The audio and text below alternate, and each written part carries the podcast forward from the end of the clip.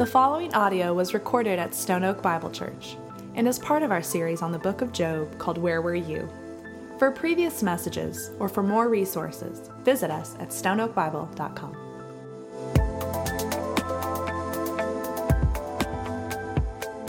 Well, I tell you what, my name is Mike. I'm one of the guys on staff here, and the two previous places I've lived is Chicago and then Connecticut. And Chicago is 12 degrees this morning, and Connecticut was -6.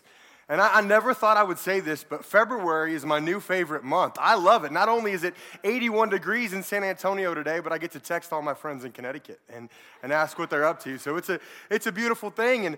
And we just have loved being here and getting to know the city. And I love being able to be outside in February with my girls. And the other day I was at a park with them and just enjoying them and watching them and thinking, man, if I was still in Connecticut, we'd be inside going crazy with cabin fever. And now I'm just loving on my kiddos outside, and I was looking at them, and I don't know if, you know, you're a parent this morning, you have a moment sometimes when you just look at your kids, and you just feel the weight of fatherhood or motherhood, and you just look at them and think, man, like this is awesome, but it's a huge responsibility. And I had that moment this week and was just reminded of the weight of stewarding and shepherding and leading and guiding my children, and there's a tremendous responsibility with that, and you have wonderful moments, and you have difficult moments, and you have to figure out how to navigate those with your kids. And I was reminded of a time where our daughter was complaining of some symptoms, and Arielle and I had noticed some patterns of what was going on, our oldest daughter, Karis, and so she was complaining, and we were kind of curious that something could be actually seriously wrong with her. And so we called the doctor, and the doctor said, yeah, that's actually cause for concern. Why don't you go get her blood tested? And this is at a time when Arielle had just delivered our little girl, our second one. And so she was with the baby, and I was going to take Karis to go get this blood work done. And thought, okay, this is going to be fun with a 2-year-old going to get her blood drawn. But you know what? We're going to do it. And it was a fasting blood sugar. So she couldn't eat or drink for 12 hours. And so she went to bed at night. And then we woke her up in the morning, and I threw her in the van, and we went straight to this lab, and hopefully it was just going to be, you know, in and out sort of a deal. But I walked in, and there were 12 people ahead of us. And there was one guy that was working who was doing the records, and he was answering phones, and he was the one who was taking blood. And so it took about an hour and a half, and she's looking at me, and she's like, Daddy, I'm hungry. Daddy, can I have a snack? Daddy, I'm thirsty. Can I have some water, please? And I'm like, oh, baby, no. You're okay. You're going to be okay, honey. It's going to be fine. Don't worry. Daddy's going to give you breakfast after this. We got to get this test done. And she's like, running around this room looking at me like, Daddy. And she was a champ. She was great. But she was wondering, like, why can't I have anything to eat or drink? It just didn't make sense to her. And so finally they called us, and we go back into the room, and the guy looks at me, and then he looks at Karis, and he looks at me again and says, hey, I just have to tell you, I'm not very good with kids. Thought, what am I going to do? I mean, we're here. We're going to go for it. So she sits in my lap, and the guy puts a tourniquet on her, and then, he taps her vein, and then he takes the needle, and he holds it up kind of right in front of her face, and I'm like, oh, gee, this guy's really not good with kids. And he just pushes it in her arm and totally misses her vein, and she looks at me, and she starts to cry, and she's, Daddy, what's going on? Daddy, why is this happening? And then he takes it out and looks, and he's like, oh, okay. And he does it again, and he misses. And then she starts screaming, and she's like, Daddy, he's hurting me. Daddy, why is this happening? And she's crying, and she's sobbing, and she's looking at me. And as brutal as it was for her, I tell you what, I'm pretty sure it was worse for me, because I'm sitting there, and I'm like, baby girl, I promise you, I'm not trying to torture you here. And he keeps doing it, and then he goes into her other arm, and he misses. And the whole thing, we had to go end up seeing a pediatric phlebotomist, and so this whole thing was a complete disaster. And she's looking at me as this is happening, and she's like, Daddy, you're supposed to be the daddy that loves me. You're supposed to be the daddy that cares about me. Daddy, we watch VeggieTales together. Daddy, you take me on bike rides. Daddy, you give me snacks. Daddy, you tuck me in at night, and you sing me lullabies, and we pray together. Daddy, what is going on? Why are you letting this happen to me? And I was so traumatized, and I figured I need to talk to somebody. So I figured I'm not calling Mama Bear. I'm not doing that. So I'm going to call Grandma instead. So I called Grandma, and talking to her on the phone, and she says, Mike, I'm so sorry that happened, but wow, what a picture. I said, well, what do you mean? And she said, isn't that the way we are with God? Isn't that the way we are with God? That sometimes things are happening and we're getting jabbed and we're getting poked and prodded and we're like, God, why is this happening? God, don't you love us? God, you're the God that loves us and you sent Jesus and you're kind and you're gracious, but I'm getting nailed over here and where are you? What is going on? And that stopped me in my tracks because that is so true and I do that all the time. And I'm sure this morning you can resonate with that and feel that there are things going on in your life that you're like, God, what? You try to reconcile God's goodness and his love and his kindness with what our circumstances are, and sometimes it's difficult. And if you've been with us over the past month, we've been in the book of Job, and we're wrapping that up today. But at the beginning of this book of Job, we see this righteous man, Job, and he's considered righteous in the eyes of God and men. Job is a man who has a lot of great things. He has a wonderful family. He's got a big family. He's got tons and tons of wealth. And so Satan comes to God and says, God, you know, people are only righteous and they only do good things because of the blessings that they have. And God says, have you considered my servant Job? And Satan says, yeah, I bet you if I take it away from him, he's going to curse you. And God says, no, he won't. But go ahead. And so God gives Satan permission to take this stuff away from Job. And what we see is now this man, Job, enter into a period of suffering. When we say the word suffering, sometimes we bring presuppositions to what that word actually means. But this man entered into suffering that's so bad and so awful and so horrible that we don't even have a compartment or a frame of reference for it. And that's not to trivialize what we've gone through in some of our circumstances, but this man, it was crazy. He lost all of his wealth. Everything was taken from him in an instant. And then he got word that all of his children had been killed in a horrible accident. And then he finds out that his wife comes to him and says, you know what, Job, just curse God and die. So his marriage turns sour. And then his health starts to deteriorate, and he's inflicted with wounds. And from the bottom, the soles of his feet to the top of his head, he's covered in sores. And so what we see at the beginning of the book of Job is this man laying in a pile of ashes, and he starts to take pottery, and he just starts to scrape himself. And this suffering is so bad, so miserable, so horrible that we can't even begin to wrap our minds around that. And so what ensues in the book of Job are his friends come and they sit with him and they're silent for a week and they're just present with him and they're just sitting there trying, and then they start this dialogue with Job and they try to figure out, why is this happening? Why is this happening? There must be something we can figure out. We got to figure this out. Let's get to the bottom of why this is happening. And so his friends reach the conclusion that this is happening to Job because he did something wrong. There's got to be sin in his life. There's got to be sin in his life. And so we talked about the theme, wickedness equals punishment. Wickedness equals punishment. If you're wicked, if you're doing bad things, you're going to be punished. And righteousness equals blessing. If you do good things, then you're going to be blessed. And so they begin to say things to Job like, Job, you know what? You obviously have horrible sin in your life. Job, you've neglected orphans. Job, you've neglected widows. Job, you have manipulated people. They obviously didn't have the spiritual gift of encouragement, right? They totally Job is already desperate, and they just start hacking at him. And Justin talked a lot about this theme and did an excellent job talking about it and the way that still manifests itself today in what's called the prosperity gospel. And I really can't stand that phrase because that's really no gospel at all, but the prosperity gospel that people believe that if you do good things, God's going to bless you. And if you've got something wrong with you or there's suffering, you got sin in your life. And man, if you're stricken with some health problem, man, it's because there's sin. And some people still teach that today, and that is a disgrace, and that is horrible, and Justin apologized for that and did a great job talking about that. And so that was our first theme that we talked about, and then we shifted into the second theme in the book of Job that's so prevalent. I am suffering, and therefore God is silent. Because I'm suffering, God is silent. And Job begins to say things like, if I go to the east, he's not there. If I go to the west, I can't find him.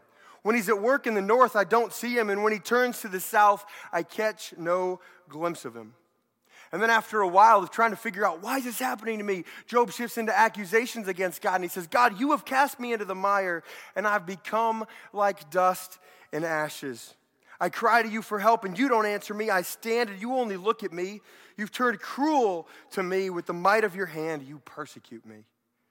And he began to say things like, God's anger burns against me. He's counting me among his enemies. Job had gotten to a place where he was adamantly defending himself before God. And his pride started to get in the way and started to creep in. And he started to become self-righteous. And he started to become self-absorbed. And Job's circumstances, and this is key for us this morning, Job's circumstances had caused him to doubt the truth that he once knew. Job allowed his circumstances to affect the way he viewed God. And 4 times in the book of Job, he asks God directly, God, answer me. God, tell me, why is this happening? God, either accuse me of my sin or God, vindicate me. But he never heard the words not guilty. And finally, after a long time of waiting and speculating and theorizing and his friends talking, finally God speaks. And we talked about it last week that God comes to Job, not in this gentle rain cloud, not in a light breeze, but God speaks to Job out of a whirlwind, essentially a tornado. The voice of God comes to Job and he says, hey, Job, you know, this whole time, Job, you've said, God, where are you? God, where were you when this is happening? And now God says, Job, where were you? Job, where were you when I laid the earth's foundation? Job, where were you when I put everything into motion? You know, this is a pretty intense scene. And sometimes, you know, when I read through the Bible, I like to just imagine, what would it be like to be there? Man, it would be awesome to be a fly on the wall. I certainly wouldn't want to be Job in that moment, not going to lie. But I'd like to have seen that. I mean, the intensity of this scene where God comes to him and begins to question him. And he's just sitting there and he's like, oh. And he's just caught up in the might and the majesty and the supremacy of God. And God goes on for 4 chapters just pouring this out on Job. And in his response to Job, God does not talk about Job's circumstances. God does not talk about, Job, there's issues in your life, you know, you got sin issues in your life. He doesn't make any allegations against Job. He doesn't get caught up in explaining what happened. Job was never taken into the courtroom to see why this was happening, but instead, God responds with his own list of questions. And he uses these questions as a means to get Job to the truth that he needs to be confronted with. God wants his nature to make a statement about how transcendent, how different, how other he is, and how much bigger and greater he is than Job could ever even imagine. And God is trying to get Job into a place where he stands in reverence and awe of him. God says, Job, you have no idea how big I am. You have no clue how powerful and how strong I am. And you're trying to wrap your mind around something that you can't even figure out. God shows Job that he needs to hand this entire matter of what's been happening over to him, trusting that God alone can provide for him. And he's telling Job that he needs to just have faith without a complaining spirit. But then we see this tenderness as God draws Job away from his pain.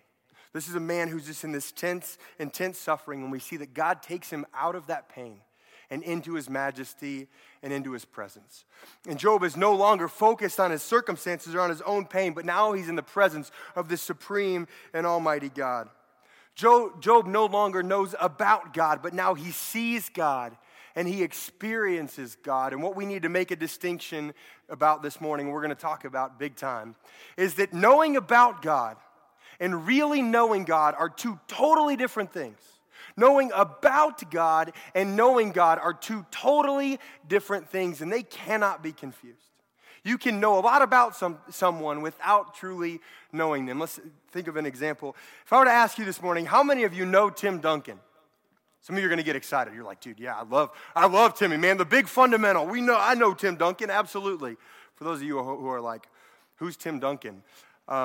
First of all, there is a basketball team in San Antonio called the Spurs, and Tim Duncan is the 6'11 dude who plays center for the Spurs, and he was drafted in 1997 with the first pick in the overall draft, or in the NBA draft, and he and David Robinson, what was their nickname? Anybody know? The Twin Towers, right? And so he came to San Antonio, and he has been a 5-time NBA he's won 5 NBA championship rings. He's been a 2-time NBA MVP. He's got numerous All-Star games. And if you really know a lot about Tim Duncan, you may know he went to Wake Forest. He's from the Virgin Islands. And if you're a creepy stalker, you know he's born on April 25th, 1976. And that he was actually a swimmer and was a nationally ranked swimmer in the United States at the age of 13. And so we can have a lot of facts about Tim Duncan, and we can know a lot about who Tim Duncan is, but if I say, hey, what's Tim Duncan's greatest fear? What is he really afraid of? What is Tim Duncan, you know, how is he doing as a man? What's going on in his soul? You guys are like, oh, that's weird. I don't really know. I just see him on TV, and maybe you've even shaken his hand, and maybe you've gotten to see him up close, but you don't really know Tim Duncan. But you know what? We do the exact same thing with God. A lot of churches today are talking about a lot of truth from God's word, and if we were to even say, hey, listen, I want you guys to shout out truths about God's word this morning, or about God this morning from his word, we could do that. We could use these big words like omniscience, omnipotence, omnipresence, and we could start characterizing God and begin to construct this theology and understanding of who God is. And we know a lot about God, but if I say, hey, how many of you have a personal relationship with God where you are confident that you know the living God, that you've experienced him and you've seen him and you know him? How many of you really honestly can say that this morning? Because there's a difference between knowing about him and knowing him. And after hearing God's response, Job was absolutely leveled. And this is the response that he says this morning. And if you got your Bibles, turn to Job chapter 42. Job 42, 1 through 6.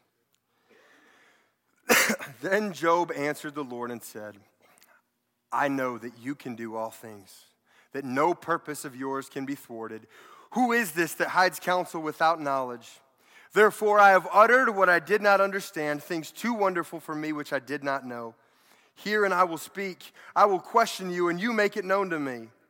I had heard of you by the hearing of my eye, but now my eye sees you. Therefore, I despise myself, and I repent in dust and ashes. God's response to Job is so powerful that it leaves Job completely overwhelmed with the majesty, the awesomeness, and supremacy of God. And as Justin talked about last week, the primary issue in the book of Job, is theological, developing an understanding of who God is. And here we see that when we do that, when we understand who God is, when we experience him, when we see him, it elicits a great response in us this morning. And the first thing we see is when we truly experience God, we acknowledge his supremacy. When we truly experience God, we acknowledge his supremacy. When Job was confronted with the majesty, the awesomeness, the supremacy and might of God, he immediately acknowledged by saying, I know you can do all things. I know no purpose of yours can be thwarted. When he saw God for who he is and he received this proper understanding of God, he threw up his hands and he said, whoa, God, you're able. God, I don't even know. I can't even understand this. God, you're so much bigger. You're so much greater, and nothing can stand in your way, God. You can do everything, and nothing of yours can be frustrated. You know what's so cool about this? This is a cry of a man who is set free. He's no longer in bondage to his suffering and his brokenness. He'd gained knowledge of God and therefore knowledge of himself, and he saw God in his greatness, and it immediately caused him to acknowledge how big he is. In his discourse to Job, God highlighted the importance of him being creator and sovereign over all, and this left Job in awe of his supremacy, realizing God is so much bigger and God is so much greater. And in his response back to God, Job twice utters, who's this that, or utters what God said back to him by saying, who is this that hides counsel without knowledge? Therefore, I uttered what I did not understand, things far too wonderful me, which I did not for me, which I did not know. And hear and I will speak, I will question you, and you will make it known to me. Job was put in his place, standing before this infinite God, realizing he was finite. Isaiah, a very famous chapter you may be familiar with, Isaiah 40, it says, do you not know, do you not hear, has it not been told you from the beginning? Have you not understood from the foundations of the earth? It is he who sits above the circle of the earth, and its inhabitants are like grasshoppers, who stretches out the heavens like a curtain and spreads them like a tent to dwell in, who brings princes to nothing and makes the rulers of the earth as emptiness. God is huge. He's big. He's awesome. He's supreme. And Romans 1 tells us that God is so big, and creation just declares who God is, that we're made without excuse. When we see creation, we're immediately pointed to God, and we are called to acknowledge his supremacy. And a lot of us, you know, on Sunday mornings, we gather and we talk about God a lot, and even maybe you're in a community group and you get together and we talk about God a lot, and we think we have him figured out. And we think we kind of know who God is, and we use these theological words and these terms and this jargon that we got a pretty good handle on God. And Justin alluded to it. We talk about putting God in a box, that we know him and we've got him figured out. And guess what? That's comfortable for us. We like that.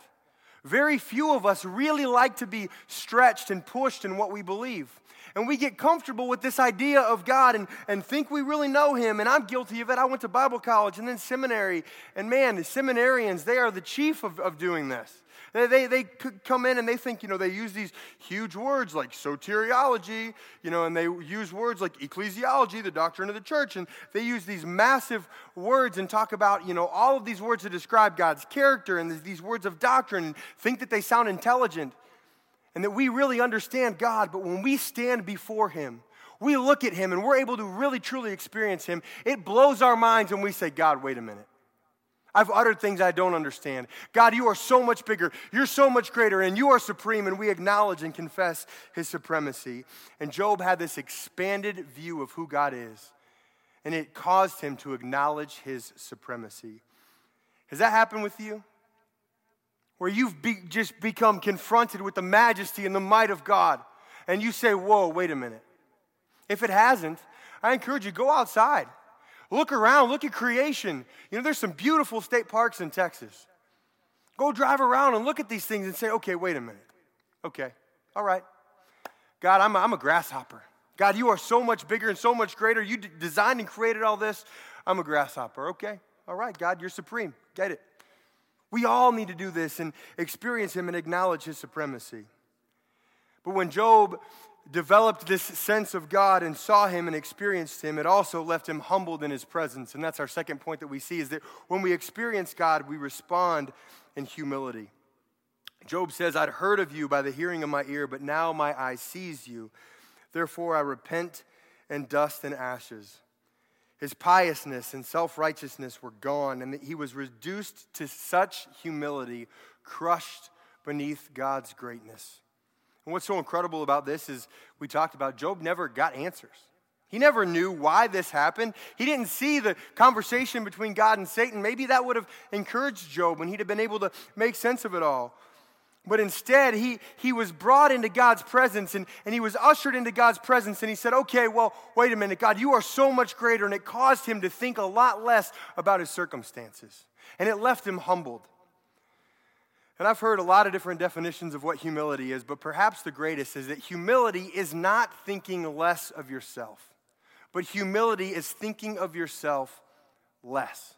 You think of yourself less or less often. That when we experience God and we respond to his greatness, it leaves us not thinking as much about ourselves and our circumstances, and we're humbled.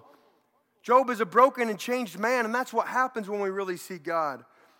Woe is me, or Isaiah says the same thing. Woe is me, for I am lost. I'm a man of unclean lips. Peter, when he experiences Jesus and sees Jesus' power, he says, depart from me. I'm a sinful man, O Lord. It happened to the centurion when Jesus came to his house. Lord, don't trouble yourself, for I'm not worthy to have you come under my roof. That we see God and our focus is drawn to him and not on ourselves and our circumstances. You know, this week has been a great reminder for me of this on a lot of levels, and it's just been an interesting week. Arielle and I got a call on Monday from our best friends, and the husband, who had a wonderful job, got laid off and lost his job, and it was just really devastating for their family, and came out of nowhere, and they just got blindsided. And some of our other friends called us, and they found out that they're never going to be able to have children on their own, and they're struggling with infertility. And then that was really difficult to help them navigate through that. And Then on Friday, I was at the park with our girls, and I started seeing spots out of my left eye, and they gradually got worse, and so I said something to Arielle, and she said, hey, you need to go to the doctor. Your vision is nothing to play around with, and so I go to the doctor on Friday, and he looks at the picture, and he says, oh, not good. You've got a hole in your retina, and it's caused your retina to detach, and you have to have eye surgery. And so now, I can't see out of my left eye, and I'm trying to, figure all this out. And it's like, oh, my goodness, what's going on? Why is this happening? We're about to buy a house, and, we just finally got a second vehicle, and, everything's starting to come together. Why is this happening? What in the world is going on? Why, I can't see out of my left eye, and I'm going to, have this long recovery of having this eye surgery, and, what is going on? And all of us have circumstances that happen. And, I was talking to somebody this morning who said, I sent away, a biopsy to Mayo Clinic this morning and, this week and just waiting for results. All of us have things that happen that have potential for us to just get caught up in our circumstances. But when we realize that there is this almighty, powerful, supreme God, our problems are no longer this big, they become this big. And our God is this big. And we look at our problem and say, detached retina, psh, God, you know what? Yeah, this is annoying. It's an inconvenience, but I know you got a plan. I know this is part of your plan, and I'm okay. We're going to be okay. You know what? I lost my job. You know what, God? You never said the word oops. I'm going to be okay. And God, that you're going to use this for your glory, and you're working for our good. And even when I can't see it, God, I acknowledge that. And that's what happened with Job. He comes into the presence of God and he says, okay, God, whoa, wait a minute, God. I know you can do all things. And he's reduced, he sees himself as he is, as this little tiny grasshopper. Has that happened to you this morning? Seriously, has that happened to you? Where you see yourself and you see your place in this world and it's not your world any longer, it becomes God's world. You say, God, okay. I understand. God, I know you have a plan. I know that you're working. And we can find this incredible encouragement of being humbled before the majestic, almighty God. Job stands confessing God's supremacy. And then he's humbled before God. And that leads him to repentance.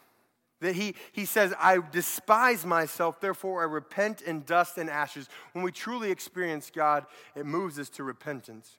Before Job saw God in this way, he had kind of elevated himself and he esteemed himself somewhat highly and wasn't hesitant to assert his righteousness. And he'd become proud and pious and self-righteous. But now he sees himself clearly and he responds in repentance. And what's so cool is Job doesn't just hopelessly repent, like defeated, but rather he acknowledges, he speaks of things he didn't understand, and he recants, and he realizes his place in this world as a mortal human being. And the word repentance literally means to stop and turn away from our sin. Stop in the direction you are heading and go the other way. Literally, you're walking in a direction, and you stop, and you turn, and you go the other way. That's what it means to repent. And this is a word that we throw around a lot. You've probably heard it, repentance, and oh, yeah, we repent, but it's oftentimes overlooked in the church. And we see repentance as something that maybe we do upon salvation, and that we repent for the forgiveness of our sins. And it says that in Acts. But let us be very, very clear this morning that you do nothing to be saved.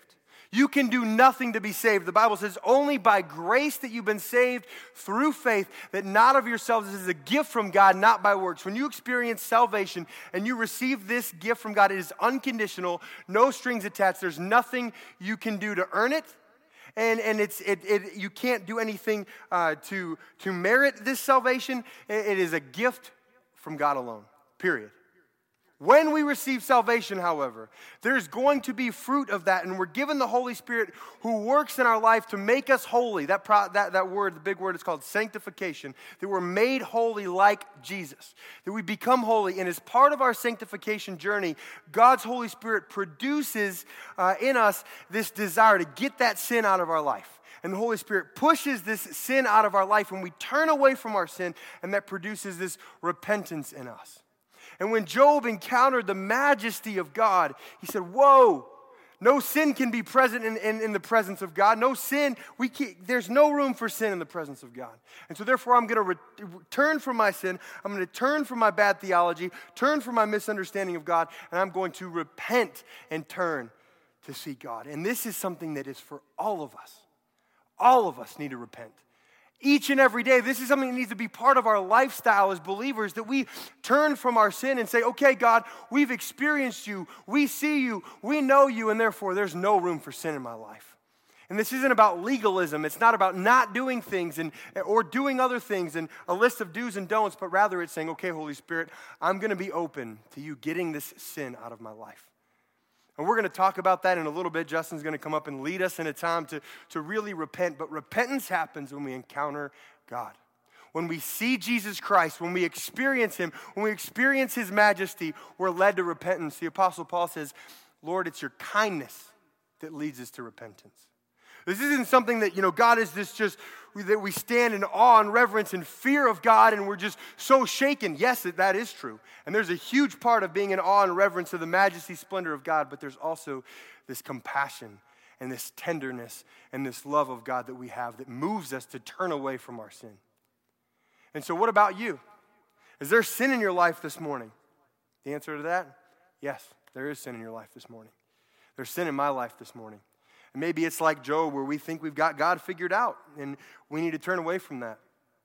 Maybe there's other overt sins where it's, maybe there's dishonesty. Maybe there's a lifestyle issues of lying. Maybe there's, manipulating. Maybe, the way that you're performing your work is not ethical. Maybe there's sexual sin in your life. But there is no room for sin in the presence of God. And when we encounter and experience God, we turn away from our sin. Ask that God would convict you of your sin and cause you to turn away from it. And if we're not broken over our sin, and if our sin doesn't just produce in us this brokenness where we say, okay, God, I repent, I'm going to turn from it because you're so awesome and so majestic, that's a sign that we have not experienced God. And so when we experience him, we're moved to repentance. This is something that needs to be talked about, needs to be practiced in our community groups where we encourage each other. Hey, let's repent from our sin and embrace Jesus and embrace the gospel and turn away from the sin that's in our lives. And like I said, we're going to have a dedicated time of that as a church in a few moments. But the fourth and final truth we see from this text this morning is that when we truly experience God, we immediately recognize our need for a Savior.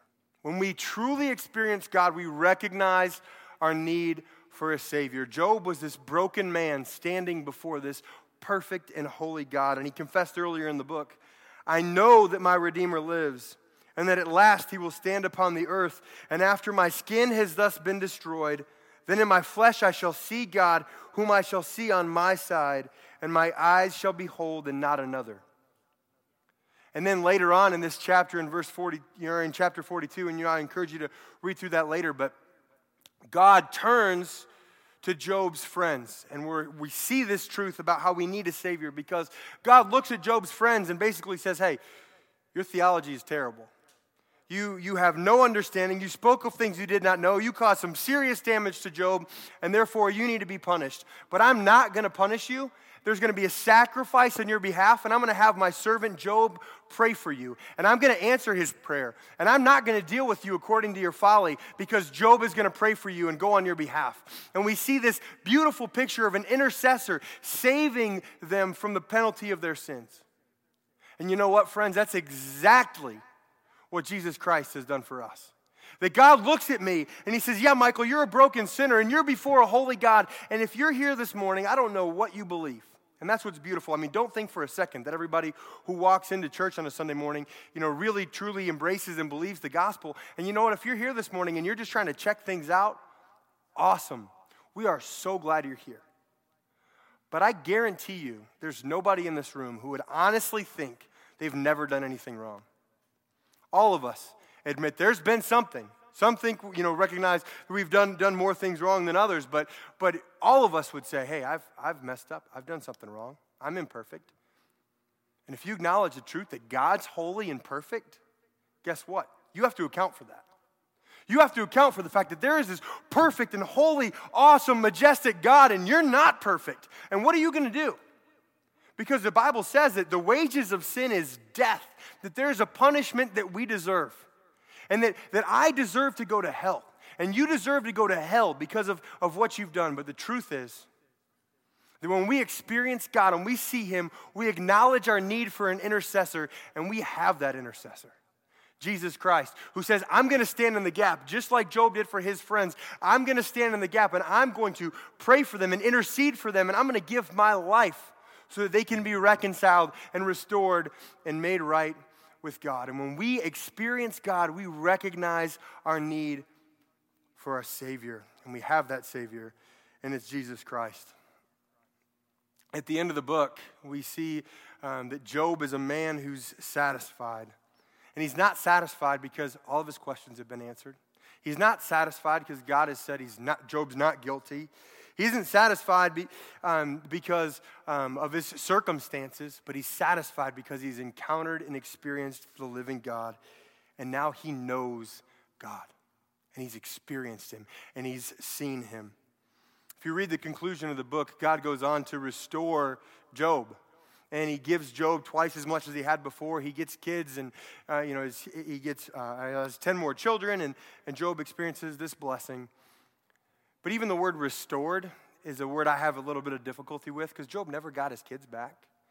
Job, the suffering that Job went through was still very real. It didn't in any way erase what had happened to Job. But Job isn't satisfied because he got things back. Job is satisfied because he knows and sees and experiences God, and that is enough. And when Job is in the presence of God, he's no longer focused on himself. And he acknowledges God's supremacy, and he responds in humility, and he's moved to repentance, and he recognizes, hey, I need a Savior. I know that I've got a Redeemer. Is that you today? Is that me today? That we're standing in the presence of God and we are a broken people who acknowledge his greatness. You know, and if I ask you this morning, hey, as we talked about the whole Tim Duncan illustration, do you know a lot about God, or do you really know God? And friends, the truth is that Jesus Christ came so that we could know God, that we could experience him, that we could taste him, that we could have this personal relationship with him. And in the book of John, it says, and the Word became flesh and dwelt among us, and we have seen his glory. Glory is the one and only Son from the Father, full of grace and truth, that Jesus became Emmanuel, God with us, so that we can see him, that we can know him. And as Justin comes forward, I'm going to just close this in prayer. But the truth is, as we deal with this is a beautiful picture. It's a beautiful story of a man who has this encounter with the living God, and it affects him. And you know what? The world does not need people that go to church. The world does not need to see churchgoers. The world needs to see people who've experienced and know God, and they're satisfied, and they're moved to this life of saying, yes, I'm going to live for Jesus Christ. His kindness leads me to repentance, and I'm going to live this life sold out for the gospel, and I'm going to love people with the love of Jesus, and I'm going to be generous as Jesus was generous towards me. I'm going to be gracious. I'm going to be a person of forgiveness because I've encountered the gospel. And so today, we're just going to have a time where we are ushered into the majesty and splendor of God, and that we respond by turning from our sin and embracing Jesus. Let me pray. Father, I thank you. I thank you for who you are. I thank you that you are the God who's creator and sovereign over all. Yet you are a God who's personal. And you are a God that can be known. And you are a God who's revealed himself through Jesus. And Lord, we stand in awe of you this morning. And God, all of us have things in our lives that we're going through, things that are difficult. And we don't want to trivialize anything this morning, God, but Lord, when we look at you and how big and how awesome you are, we find not only encouragement in what we're dealing with, but we find satisfaction because of who you are. And I pray that all of us, that Stone Oak Bible Church would be a church that knows you, that we experience you, and that we live for your glory. And now as we take this time to deal with what's going on in our lives, I pray that we would take that seriously and that your Spirit would be at work in us. In your name, amen.